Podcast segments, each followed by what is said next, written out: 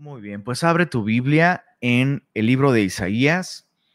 Ya hemos avanzado un gran tramo en el Antiguo Testamento y estamos, pues bueno, eh, en esta última sección del Antiguo Testamento que es eh, la sección profética.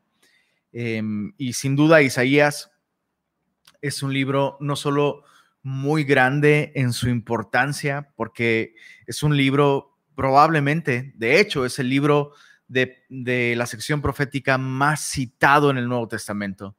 Y hemos podido ver muchísimo, eh, muy claramente a Jesús eh, en cada uno de nuestros estudios y hoy no va a ser la excepción.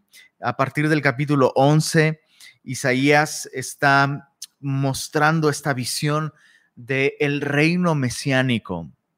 Eh, de hecho, esto es lo que los judíos en el tiempo de Jesús esperaban, esperaban que el Mesías apareciera y que apareciera justamente trayendo esta justicia perdurable y este reino eh, a través del cual eh, Israel, la nación de Israel, se volvería cabeza de las naciones.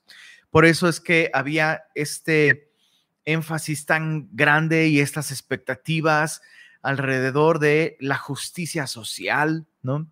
Incluso los mismos discípulos de Jesús, aun cuando escucharon su mensaje, aun cuando lo vieron morir en la cruz y resucitar al tercer día, cuando Jesús se despide de ellos y, promete volver, los discípulos preguntan, bueno, pero ¿cuándo restaurarás el reino a Israel? Entonces, eh, la razón por la que los discípulos esperaban este reino en el que Israel sería cabeza de las naciones es porque la profecía está llena de estas referencias de estas promesas. Y em, lo más importante que debemos entender es que este reino milenial del que se habla a mayor detalle en el libro de Apocalipsis, este es un reino en el que Cristo gobernará el mundo. Em, de, un modo literal, de un modo físico, de un modo político, de un modo absoluto, de un modo de un modo económico, eh, cultural. Eh, eh, en otras palabras, Jesús no gobernará simplemente espiritualmente, sino literalmente desde Jerusalén.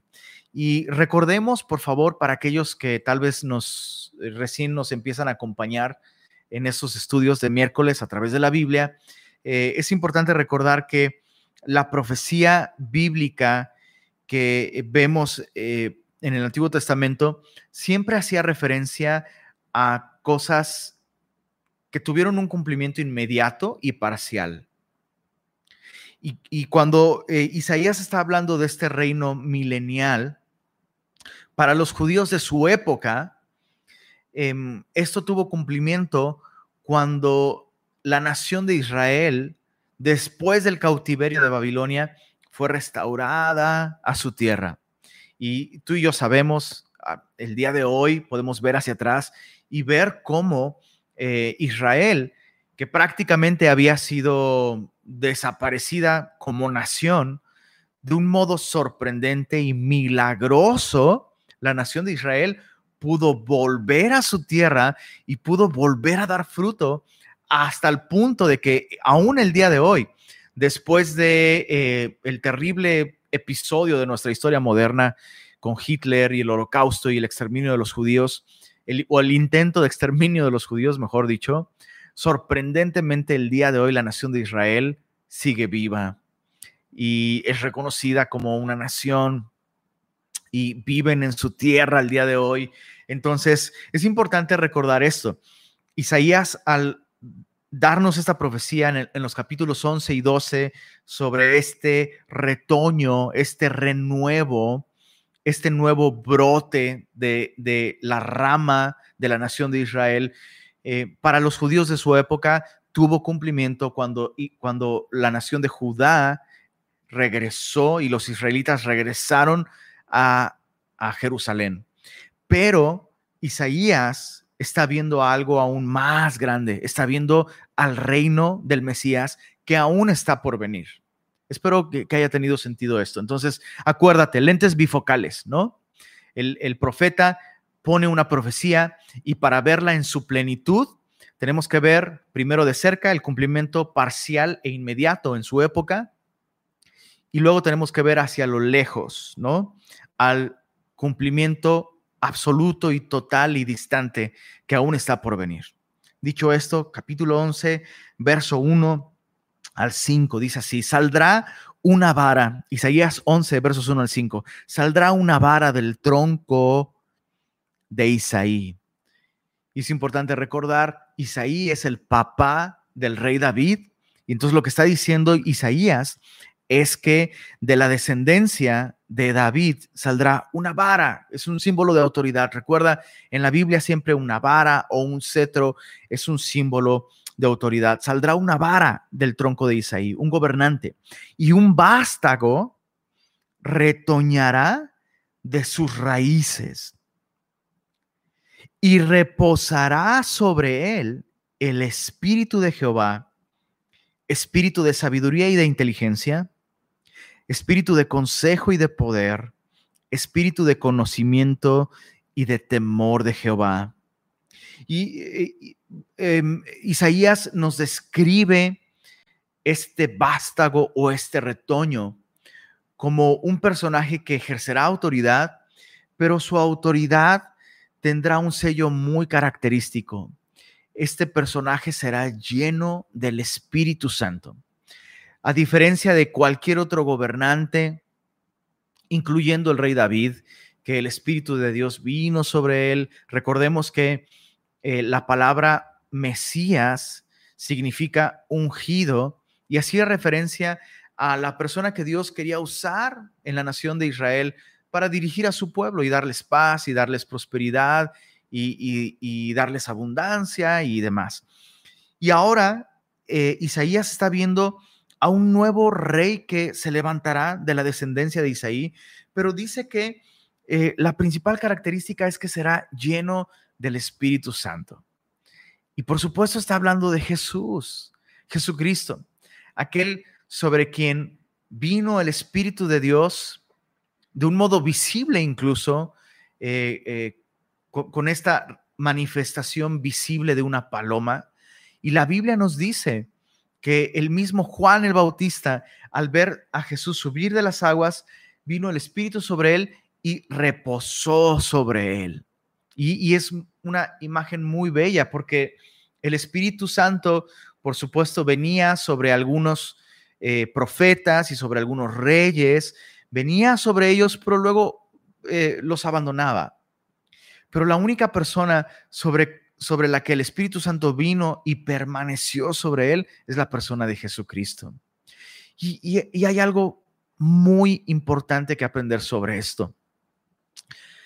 Porque la vida tan asombrosa que Jesús vivió, esta vida perfecta a través de la cual Jesús eh, hizo la voluntad de Dios y Jesús trajo a través del poder del Espíritu Santo sanidad, orden, consejo, en fin, el reino de Dios se acercó al, hombre a través de Jesús porque el Espíritu Santo estaba sobre él.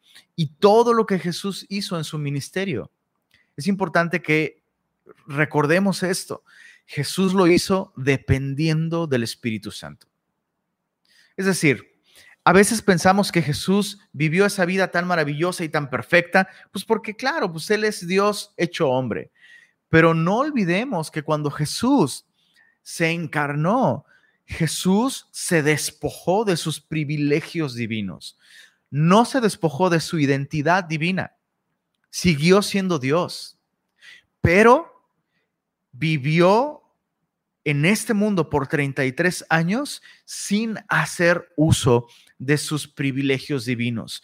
Todo lo que Jesús hizo en este mundo lo hizo como hombre dependiendo del poder del Espíritu Santo.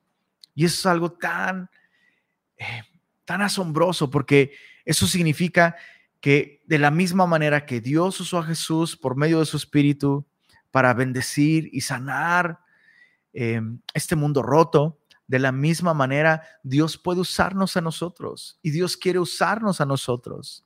Y todo lo que necesitamos es depender del Espíritu Santo. El mismo Espíritu que le dio a Jesús el poder para hacer todo lo que hizo, es el mismo espíritu que está a disposición de nosotros, el mismo espíritu que levantó a Jesús de los muertos, es el espíritu que el día de hoy está en nosotros, los que hemos creído en Jesús.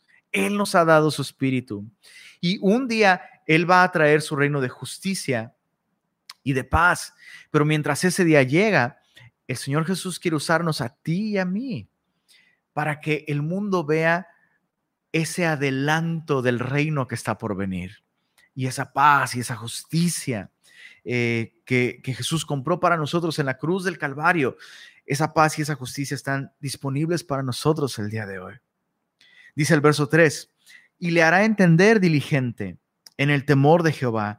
No juzgará según la vista de sus ojos, ni arguirá por lo que oigan sus oídos, sino que juzgará con justicia a los pobres y arguirá con, e-, con equidad por los mansos de la tierra, y herirá la tierra con la vara de su boca y con el espíritu de sus labios matará al impío.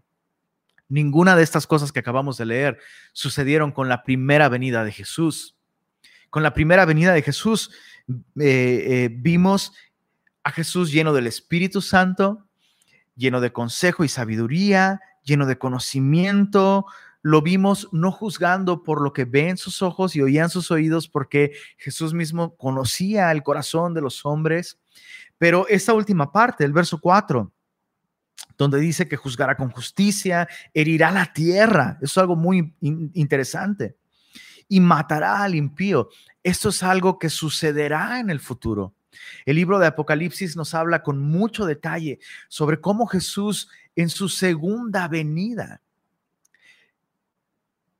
herirá la tierra con la espada de su boca. Y Jesús vendrá para traer, literalmente, traer justicia a un mundo que ha rechazado el regalo de salvación por gracia a través de la fe en Cristo Jesús. Y eso es algo que está por suceder, sucederá en el futuro.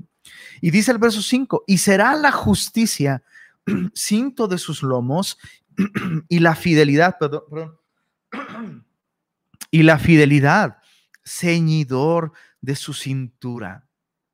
Eh, el día de hoy vemos a los gobernantes ponerse algún tipo de, cinto o, investidura presidencial, ¿no? Y solamente es un símbolo, es un símbolo de un compromiso, ¿no?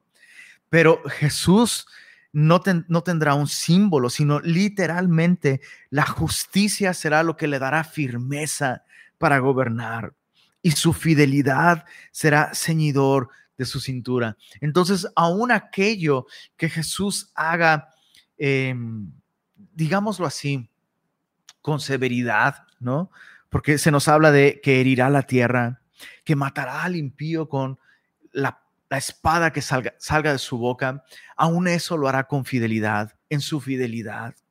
Y estas son cosas que para nosotros aún como creyentes, aunque no debiera ser, pero aún como creyentes nos cuesta trabajo entender.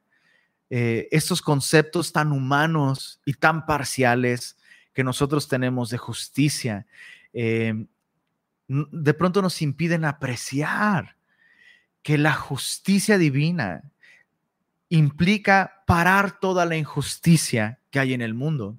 Y esa es una expresión de la fidelidad de Dios. Para que haya verdadera paz en el mundo, Dios tiene que parar toda la injusticia que causa tanto dolor y tanta aflicción y tanta insatisfacción en el mundo de Dios. Y, Jesús lo va a hacer. Jesús va a parar toda la injusticia. Y Jesús lo va a hacer en un instante. Él es la única persona, vale la pena decir, Él es la única persona que por el decreto de su boca toda corrupción va a terminar. Ningún gobernante el día de hoy puede hacer esto. Ningún gobernante puede hacer esto. El día de hoy, el papel del gobierno, y eso lo vemos muy claramente a lo largo de toda la Biblia, la, única responsabilidad que el gobierno tiene delante de Dios, el gobierno civil, es de em, honrar la, la, lo sagrado de la vida humana. Eso lo, vemos, lo vimos en Génesis, ¿recuerdan? Dios le da a Noé la instrucción de establecer la autoridad civil para castigar con pena de muerte a aquellos que le dan muerte a los hombres que han sido creados a imagen y a semejanza de Dios. Entonces, la autoridad civil existe para guardar, eh, repito, lo sagrado de la vida humana, para frenar y contener la corrupción y la maldad y la delincuencia y la violencia de los hombres, pero la autoridad civil de ninguna manera puede reformar al hombre. La autoridad no puede transformar a una sociedad. Entonces, la verdadera transformación que nosotros como creyentes deberíamos realmente predicar y esperar y anhelar es la transformación que Jesús puede hacer en el corazón de los hombres el día de hoy y la transformación que Jesús hará de este mundo, de la humanidad entera cuando Él venga y Él gobierne. Será magnífico. Mira esto, verso, versos, verso 6, Isaías 11, verso 6, morará el lobo con el cordero y el leopardo con el cabrito se acostará. El becerro y el león y la bestia doméstica andarán juntos y un niño los pastoreará. La vaca y la osa pasarán, sus crías se echarán juntas y el león como el buey comerá paja. Y el niño de pecho jugará sobre la cueva del áspid. Y el recién destetado extenderá su mano sobre la caverna de la víbora. No harán mal, ni dañarán en todo mi santo monte. Esto es Jerusalén. Pero estos maravillosos efectos de la presencia de Cristo en el mundo no solo se verán reflejados en la sociedad, se verán reflejados en la naturaleza, en la creación. Y no solo en Jerusalén, sino dice aquí en el verso 9, no harán mal ni dañarán en todo mi santo monte, porque la tierra entera, el planeta entero, será lleno del conocimiento de Jehová como las aguas cubren el mar. Mis queridos semillosos regios, aquellos que tienen algunos años ya en semilla, saben que este es uno de los temas que más me apasionan, la restauración que Jesús traerá a la creación, no solo a la sociedad, a la humanidad, a las naciones, sino a la creación entera.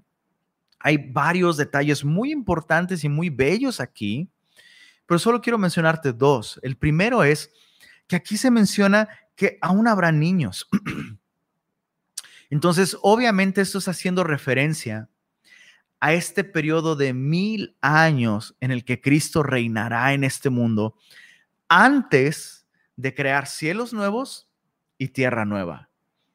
Eso es algo que vemos con muchísima claridad en la profecía bíblica.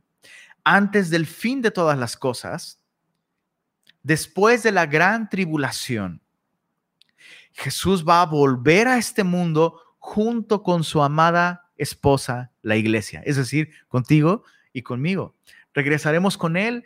Jesús regresará montando un gran caballo blanco y todo el ejército celestial, la novia del Cordero, vestidos de lino fino, blanco y resplandeciente. Y Jesús vencerá, literalmente, Jesús regresará para vencer sobre toda la maldad y Satanás será apresado. Satanás será apresado y por mil años el mundo vivirá bajo el gobierno de Cristo sin la influencia de Satanás. Entonces es muy importante entender un par de cosas. Lo primero es que el hombre seguirá siendo pecador. Y todos nosotros que hayamos regresado junto con Cristo, obviamente nosotros regresaremos con nuestros cuerpos glorificados. Y por mil años nosotros, o, bueno, aquellos que hayan eh, sido fieles durante este tiempo, recibirán la facultad de gobernar, de representar la autoridad de Cristo en el mundo. Eh, siempre había dicho que durante el milenio, yo espero que el Señor me permita gobernar Tasco, de donde soy originario, pero ahora ya no sé si Monterrey. Traigo, en, traigo así la espinita en el corazón Señor, permíteme gobernar Monterrey y poner normas de tránsito bien chidas, Señor. Híjole, cómo, cómo, ah, qué, qué, y ya mejor ni, ni hablo al respecto, pero, pero es uno de mis anhelos. Pero estaremos gobernando con Cristo por mil años en este mundo y las personas que estén vivas en ese, en ese momento, cuando Cristo vuelva, pues conocerán a Jesús, seguirán teniendo hijos y seguirán habiendo generaciones de niños que nazcan, seguirán habiendo límites territoriales, eh, rasgos étnicos, México seguirá siendo México, Estados Unidos seguirá siendo Estados Unidos. Eh, lo que quiero decir con todo esto es que em, va a ser magnífico. Cristo va a redimir cada expresión cultural de cada país. Y, y, lo otro que quería, que quería meditar es cómo qué maravilloso va a ser tener hijos en aquel tiempo. Digo, en aquel tiempo nosotros no vamos a seguir teniendo hijos porque no nos daremos en casamiento. Este ni seremos esposos, aquellos que estamos casados el día de hoy, en el futuro no seremos esposos. A mi esposita luego eso le da tristeza, pero luego meditamos en cómo esto es el plan de Dios y seguramente será fantástico. Em, pero qué, qué, qué imagen tan hermosa describe aquí. O sea, imagínate en aquel tiempo los niños jugando, niños de pecho jugando con la serpiente. De pronto, o sea, el día de hoy vemos estos videos, ¿no? Donde los osos se acercan a turistas ahí y todos así espantadísimos, ¿no? Y, y en aquel tiempo, en el milenio, veremos videos de niños jalándole la melena a los leones, ¿no? y, no harán mal en toda la tierra. Y me asombra esto, me asombra cómo el pecado, casi siempre pensamos en el pecado como algo que nos afectó a nosotros como humanidad, pero el, pecado afectó la creación entera. Y qué importante es que, que tomemos momentos para meditar en esto cuán terribles han sido los efectos del pecado, pero por otro lado, cuán grandiosa es la salvación que Cristo compró para nosotros en la cruz. Y la salvación que Cristo compró en la cruz del Calvario para nosotros no solo implica el perdón de nuestros pecados y nuestra regeneración, sino lo que Cristo hizo en la cruz del Calvario garantiza que también habrá una creación libre de la corrupción del pecado y en su momento cielos nuevos y tierra nueva. Cuán grande es la salvación que Cristo compró para nosotros. Por eso es que el día de hoy, por eso es que el día de hoy, una persona que dice que ha confiado en Cristo, pero en su vida no hay evidencias de cómo este Cristo que puede hacer cielos nuevos y tierra nueva, puede hacernos a ti y a mí nuevas personas. La Biblia dice con mucha claridad que si alguno, si alguno está en Cristo, nueva criatura es. Las cosas viejas pasaron, y aquí todas están siendo hechas nuevas. Entonces, ¿por qué el mundo habría de creernos a nosotros los cristianos cuando decimos, hey, confía en Jesús, Jesús puede hacer nuevas todas las cosas, va a hacer cielos nuevos y tierra, y tierra nueva? ¿Por qué el mundo habría de creer esto? Si cuando nos ven, tal vez no están viendo evidencias de que tú y yo seamos nuevas personas. Entonces, qué importante es, eh, eh, eh, es esto. El que nosotros seamos evidencias del poder que Cristo tiene para restaurar todas las cosas. Una vez más, quiero insistir en esto. Eso es algo literal que sucederá en el futuro, pero el día de hoy nosotros somos una nueva creación. Nosotros los cristianos somos una evidencia de que Cristo puede hacer nuevas todas las cosas. Sigamos leyendo verso 10.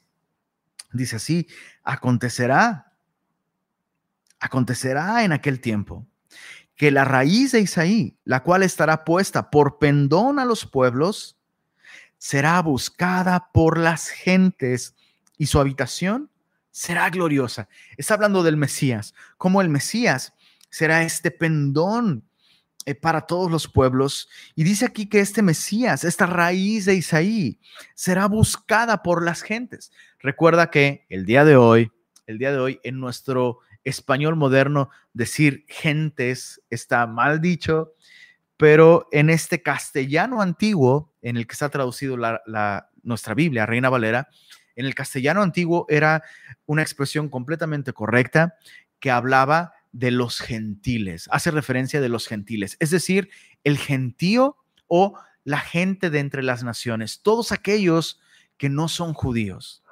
Entonces, durante el reino del milenio, en el que Cristo gobernará por mil años en este mundo, antes de hacer cielos nuevos y tierra nueva, todas las naciones buscarán a Jesús para cuestiones que tengan que ver con el gobierno de sus países. Será, magnífico, será hermoso. Verso 11. Asimismo, acontecerá en aquel tiempo que Jehová alzará otra vez su mano. Mucho ojo, chicos. Dice, alzará otra vez su mano para recobrar el remanente de su pueblo que aún quede en Asiria, Egipto, Patros, Etiopía, Elam, Sinar y Amat y en las costas del mar. Y levantará pendón a las naciones y juntará los desterrados de Israel y reunirá los esparcidos de Judá de los cuatro confines de la tierra. Para aquellos que toman notas, aquellos que son estudiantes ávidos de las escrituras, pueden identificar muy claramente que aquí Isaías está hablando de los dos reinos de Israel. El reino de Israel en el norte, o las diez tribus, o Efraín, como le quieras llamar, y el reino del sur, las dos tribus, o el reino de Judá. Quiero que observemos esto otra vez. Levantará pendón a las naciones, Isaías 11:12, y juntará a los desterrados de Israel, el reino del norte, y reunirá a los esparcidos de Judá, el reino del sur, de los cuatro confines de la tierra. Y se disipará la envidia de Efraín, el reino del norte, y los enemigos de Judá, el reino del sur, serán destruidos. Efraín no tendrá envidia de Judá, ni Judá afligirá a Efraín, sino que volarán sobre los hombros de los filisteos al occidente, saquearán también a los del oriente, Edom y Moab les servirán. Edom y Moab son estas naciones que siempre fueron eh, adversarias de Israel, y los hijos de Amón los obedecerán y secará Jehová la lengua del mar de Egipto y levantará su mano con el poder de su espíritu sobre el río y lo herirá en sus siete brazos y hará que pasen por él con sandalias, es decir, van a cruzar en seco. Y dice el verso 16, y habrá camino para el remanente de su pueblo, el que quedó de Asiria, de la manera que lo hubo para Israel el día que subió de la tierra de Egipto cuando abrió el mar rojo. Qué hermosa promesa de restauración para la nación de Israel. Hay un par de cosas que, que aprender de lo que acabamos de leer en esta última profecía. El Señor promete restaurar a la nación de Israel y de un modo muy específico habla de el reino del norte, ¿no? Israel y del reino del sur, Judá. Muchas veces he escuchado cómo ciertos predicadores aseguran que la iglesia es el nuevo Israel de Dios. Y nada podría estar más equivocado que esa idea. No es bíblica, no es lo que vemos en la escritura por ningún lado. La Biblia dice con mucha claridad, incluso el, el apóstol Pablo nos dice que Dios no ha desechado a su pueblo, puedes leerlo en Romanos capítulo 11 en adelante, Dios no ha, no ha desechado a su pueblo. Y algo en lo que se basan estos predicadores para asegurar que la iglesia es el nuevo Israel de Dios dicen ellos que la nación de Israel tiene tribus perdidas, ¿no? Dicen ellos, bueno, el reino del norte nunca se restauró, solo regresaron los de la tribu de Judá a Jerusalén y todas las otras diez tribus están completamente dispersadas, se perdieron tribus, ni se sabe, ya se extinguió. Y, y a mí me aterra este pensamiento, o sea, si Dios puede perder tribus completas, imagínate qué pasaría con nosotros, con individuos.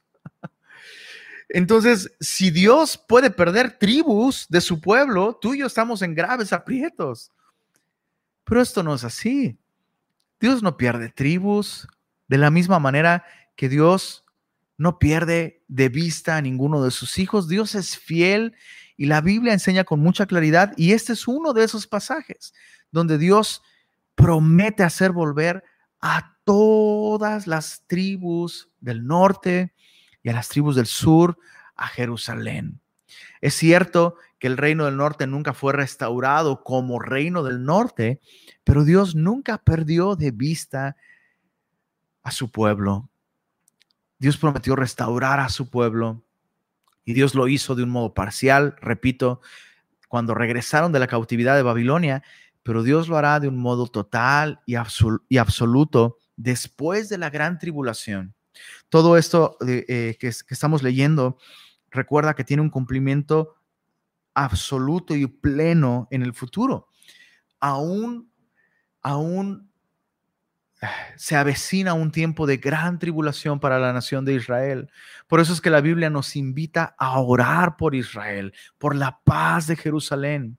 Se levantará el anticristo y eh, el anticristo unirá a todas las naciones en contra de Jerusalén.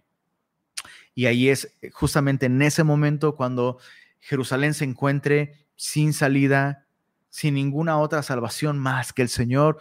El Señor volverá, nosotros volveremos junto con Él y entonces el Señor restaurará a su pueblo.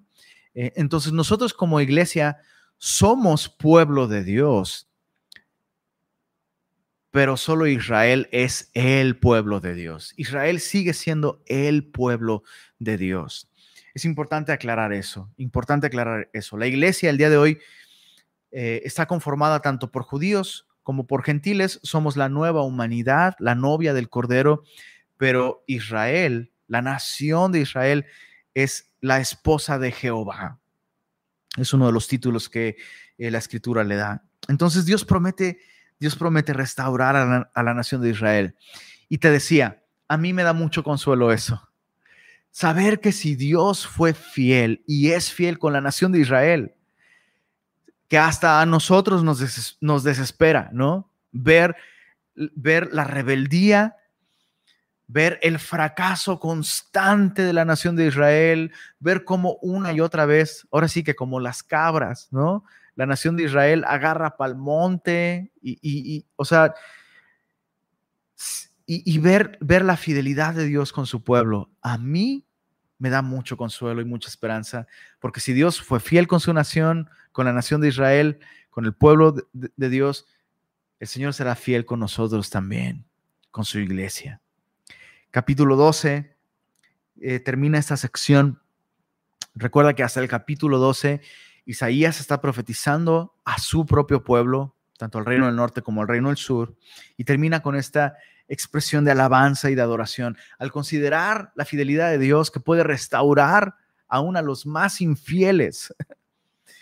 Dice el capítulo 12, verso 1, en aquel día dirás, cantaré a ti, oh Jehová, pues aunque te enojaste contra mí, tu indignación se apartó y me has consolado. He aquí, Dios es salvación mía. Me aseguraré y no temeré, porque mi fortaleza y mi canción es Ja, Jehová, quien ha sido salvación para mí. Sacaréis con gozo aguas de las fuentes de la salvación y diréis en aquel día, Cantad a Jehová, aclamad su nombre, haced célebres en los pueblos sus obras, recordad que su nombre es engrandecido. Cantad salmos a Jehová, porque ha hecho cosas magníficas. Sea sabido esto por toda la tierra. Regocíjate y canta, oh moradora de Sión, porque grande es en medio de ti el Santo de Israel. ¿Te imaginas el día en que la nación entera de Israel cante al Señor por haberles salvado? El día en el que toda la nación de Israel, toda esa generación, escucha esto, nunca la nación de Israel en su totalidad se entregó en verdadera adoración a Dios como su Salvador. Nunca. Siempre ha habido rebeldía, siempre ha habido incredulidad, siempre ha habido... Siempre. Pero cuando el Señor vuelva, Pablo dice en Romanos capítulo 11 que toda esa generación, toda la nación de Israel, cuando Cristo vuelva, será salva. Y, y, y, justamente Pablo dice, si la disciplina de Israel, o sea, cuando Dios disciplinó a Israel, endureciéndolos para tener misericordia de los gentiles, si la disciplina de Israel trajo tanta bendición a todos los gentiles, los que no éramos judíos, ¿qué sucederá cuando todo su pueblo sea recibido a la salvación? sino vida de entre los muertos. Qué, tiempo tan magnífico. Em, el Señor traerá cuando su pueblo sea restaurado. Y estos cantos eh, reflejan una verdad muy importante en el capítulo 12. Y, solo quisiera traer tu atención a este punto muy importante.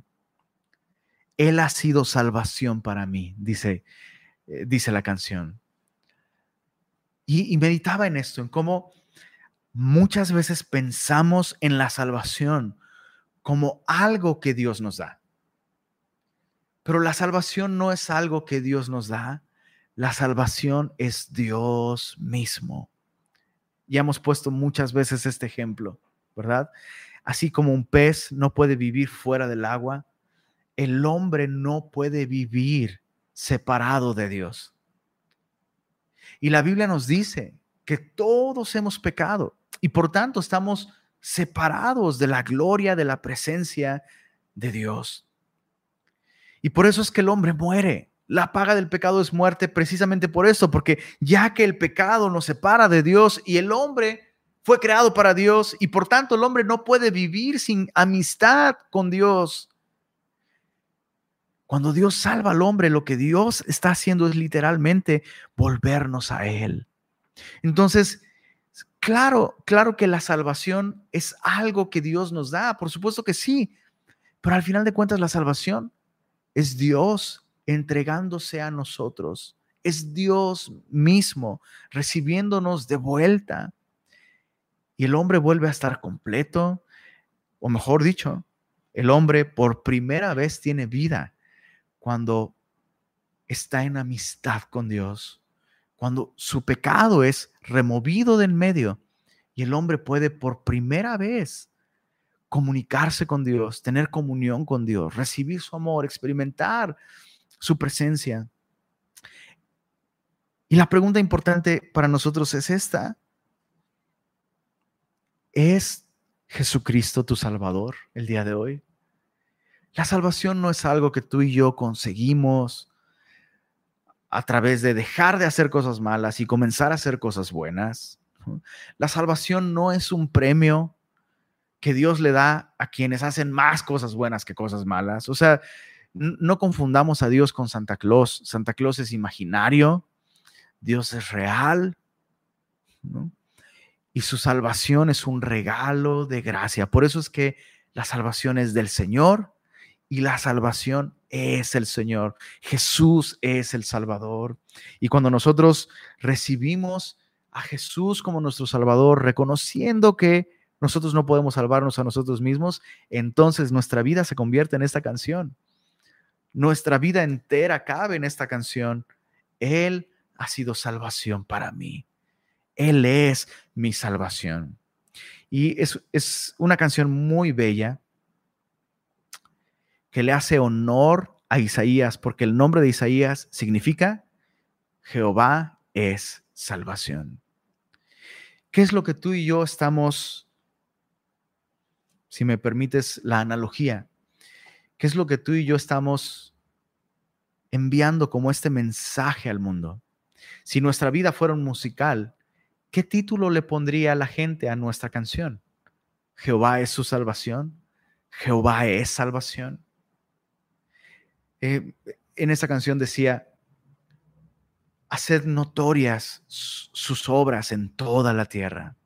Que el Señor nos ayude, que el Señor nos ayude mientras nosotros reflejamos el poder de Dios para hacer nuevas todas las cosas, mientras tú y yo reflejamos el poder que Dios tiene para salvar a personas tan imperfectas como tú y como yo, que el mundo al ver nuestra vida pueda entender este gran mensaje, este gran mensaje, esta canción de amor que llamamos Evangelio, a través de la cual Dios llama a todos los hombres a conocerle y recibir su salvación.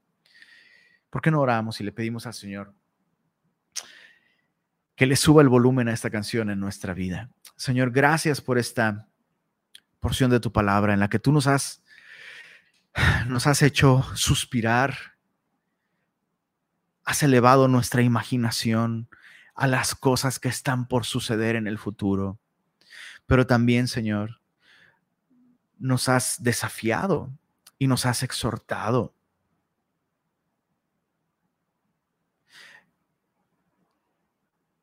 Permítenos ser esos ejemplos y esas muestras el día de hoy de cómo tú puedes hacer nuevas todas las cosas, Señor. Si un día tú puedes hacer que el cielo sea un cielo nuevo y la tierra sea una tierra nueva, ¿cuánto más puedes hacer de nosotros el día de hoy personas nuevas, con una vida nueva, con hábitos nuevos, Señor?